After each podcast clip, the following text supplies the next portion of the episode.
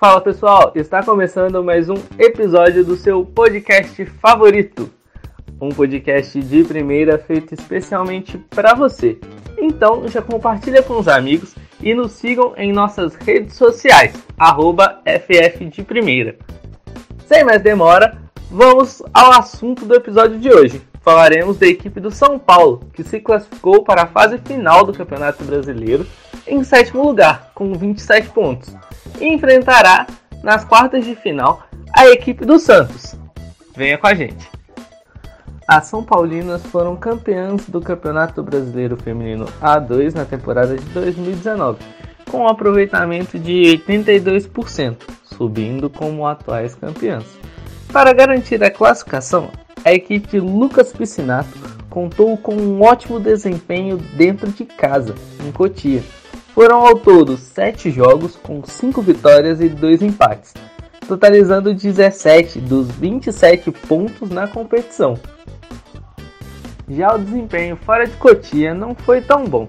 A equipe somou 10 pontos dos 24 possíveis, um aproveitamento como visitante de 41%. Foram ao todo 8 jogos com 3 vitórias, 1 empate e 4 derrotas. Foi esse rendimento como visitante que impediu a equipe São Paulina de alcançar a tão sonhada vaga entre os quatro melhores na competição o que daria ao time de Lucas a vantagem de decidir os confrontos em casa, onde o aproveitamento da equipe é de 80%. Essa oscilação se dá muito ao fato da equipe ser muito jovem, com uma média de idade de 23,8 anos, tendo 9 jogadoras com menos de 20 anos. Um dos destaques dessa jovem equipe é a meio-campista Yaya, de apenas 18 anos. Junto com Yaya, o clube tem mais quatro atletas que costumam servir à seleção de base. São elas: Lauren, Cris, Larissa Santos e Jaqueline, o que acabou prejudicando um pouco a equipe no decorrer da competição, já que essas principais peças estavam a serviço do Jonas Urias na seleção de base. O técnico Lucas usou durante grande parte do campeonato um 4-4-2 em linha assimétrico, que variava para um 3-4-3, esquema que busca favorecer suas meio-campistas e fechar espaços. Vale ficar de olho a já citada Yaya, Jaqueline, Duda e na artilheira da equipe na competição Glaucia, com 9 gols até o momento se tornando a esperança de classificação para as semifinais, o que surpreenderia a todos. O quesito intensidade e o aspecto físico do jogo contribuem um pouco para essa oscilação que a equipe São Paulina apresentou. Suas meio-campistas sofrem para proteger a área contra equipes mais técnicas, como no caso do jogo contra o Santos, onde a equipe de Lucas Piscinato foi derrotada por 2 a 1. Fala galera, Thiago Ferreira aqui para falar um pouquinho desse São Paulo do Lucas Piscinato, uma equipe que varia do 3-4-3 para o 4-4-2. O time base a gente pode considerar que é a Carla, né, goleira, uma goleira que, que tem uma boa relação com a bola é, com, no quesito em trabalhar com os pés. É, nessa linha de 4 defensiva, que pode virar uma linha de 3, né? Dependendo do, da situação de jogo. É, a lateral direita iniciou com a Bruna Contrim. Uh, agora, na, no final da primeira fase, quem está jogando mais por ali é a Roberta. É, a Lauren já foi vista ali também. E essa lateral direita, ela é, pode se transformar no decorrer das partidas, ou iniciar mesmo, como uma zagueira pela direita, né? Num trio de zagueiras, uma zagueira pela direita. É, o Piscinato já fez isso algumas vezes, até iniciou jogos com uma linha de três defensiva, ou durante a partida, né? No decorrer da partida para encaixar com a marcação é, adversária, ele acabou transformando uma linha de quatro em uma linha de três. E aí, pela, pela esquerda, que no caso geralmente quem joga é a Natane, mas também tem a Dani, que tem uma qualidade é, muito alta, né, as laterais esquerdas. É, e citando, né, que, a, que a, laterais esquerdas, que a Natane tem uma qualidade muito boa batendo a bola, principalmente em bola parada. Elas são jogadoras que, que acabam subindo uma casa e, e jogando numa linha mais adiantada, como alas mesmo. É, completando a zaga, então temos as titulares, que são a Thaís Regina, que é uma zagueira que, que é muito rápida, né? Efetua coberturas dessa última linha com muita muita qualidade, corre muito bem para trás, né, como a gente costuma dizer. E a Gislaine, que, que é a titular, é a, a, zagueira mais experiente da equipe, muito boa pelo alto, tem uma boa relação com a bola também, com a bola nos pés. E tem a Lauren, né, que, que se tornou aí a primeira imediata para entrar nessa, nessa linha defensiva quando uma das duas zagueiras titulares não está à disposição. Muito jovem, mas com muito potencial. É, e chegando agora ao meio-campo, temos aí uma titular absoluta, que é a Vitória Yaya, né? A parceira dela geralmente pode ser é, a Miriam Cristina, pode ser a Andressa Anjos, pode ser a Lari, até mesmo a, Ana Cristina, que, que quando a equipe de São Paulo jogou a A2 era Ana Cris e Yaya, né? A dupla.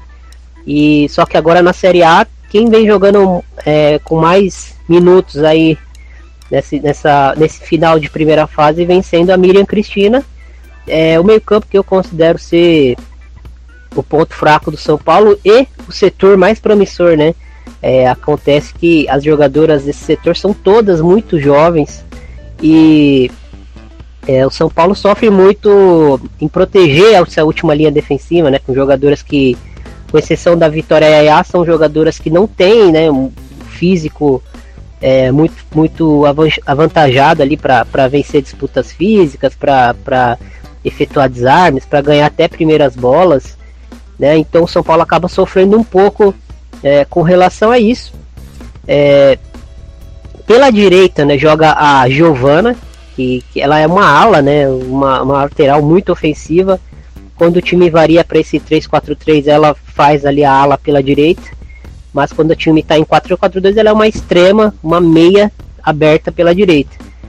É, e aí chegando as jogadoras mais agudas mesmo, né? Tem a, a Carol Nogueira, que tem 57 pulmões, né? Ela não para de correr o jogo inteiro e, e uma velocidade impressionante. Uma jogadora que, que corre por duas, né? com certeza chama muito atenção, foi até convocada pela Pia, foi testada no meio campo, é, nos treinos aí pela, pela seleção brasileira. E é uma jogadora que chama muito atenção, é, principalmente pela parte física, mas que, que entrega tecnicamente também. Temos a Jaque, que quando não joga Carol, joga Jaque. Né? A Jaque acabou se lesionando, voltou. E é uma jogadora de, de muito drible, muito um contra um né? Fez seus golzinhos aí também no, no Brasileirão, acabou se lesionando, tá retornando agora de lesão, mas é uma jogadora que, quando não tá a Carol, geralmente tá a Jaque, né? Elas revezam bastante. E temos a Duda, né? Que, que também é figurinha carimbada aí na, na seleção, geralmente é, convocada. É, muito físico, muita força, tem uma boa velocidade e tem um, um bom controle da bola, então é, geralmente a gente vê ela fazendo muitas conduções ali na, na no meio para frente, né? Pode também atuar como, como uma interior, né? Ali ao lado da Yaya, uma volante, mas é, há muito tempo que ela não, não jogava assim, né? Jogou, acho que recentemente ela acabou jogando uma partida uh, como volante, até porque o São Paulo é, sofreu aí com, com, alguns desfalques no meio campo. É, não é novidade né, na carreira, ela já jogou assim antes, mas o ideal dela atualmente é, é, é ou atuando aberto ou atuando ali numa, numa dupla de ataque ali mais próxima da Glaucia, que com certeza é, é o principal destaque dessa equipe. Uma jogadora muito inteligente, com muita qualidade técnica e que às vezes é, acaba até sendo sobrecarregada, né? A bola não chega é, em alguns jogos com tanta qualidade para a Glaucia e a gente vê ela se deslocando muito é, pelo campo para buscar essa bola e para não só ter chances para finalizar, mas para fazer o time jogar também. A gente vê muito a Gláucia ativando a Carol, a Jaque, a Duda, né, pela, nas costas das defesas, com, com bolas em profundidade. Então a Glaucia é essa jogadora que tem muita qualidade para finalizar, mas também tem inteligência técnica e visão de jogo para ajudar a participar na armação é, das jogadas de ataque. É, e eu acho que esse, que esse, que esse terço final do São Paulo é, é onde o São Paulo é mais forte, né? Uh, às vezes a gente vê a equipe um pouco espaçada em campo no sentido da bola não chegar com tanta qualidade no ataque, aí acontece essa situação da Glaucia se deslocar, transitar pelo meio campo para ajudar a armar a equipe. É, mas quando a bola chega, é, é, muito difícil de segurar o São Paulo, uma equipe que tem muita qualidade nessa chegada ao ataque, tem esse quarteto ofensivo, geralmente jogam três dessas quatro, mas são quatro jogadores aí com muita, muita qualidade é, no terço final. Então é isso, gente. Valeu, um grande abraço. Agora nos resta ver como o técnico Lucas vai preparar a equipe para a parte mais importante da competição. A questão que fica é: como o Lucas montará essa equipe? Ele mudará o estilo? Mudará a postura? Aumentará a intensidade? Compactará mais a equipe para evitar esses espaços contra a equipe paulista? Todos esses aspectos devem ser levados em conta ao enfrentar a equipe do Santos.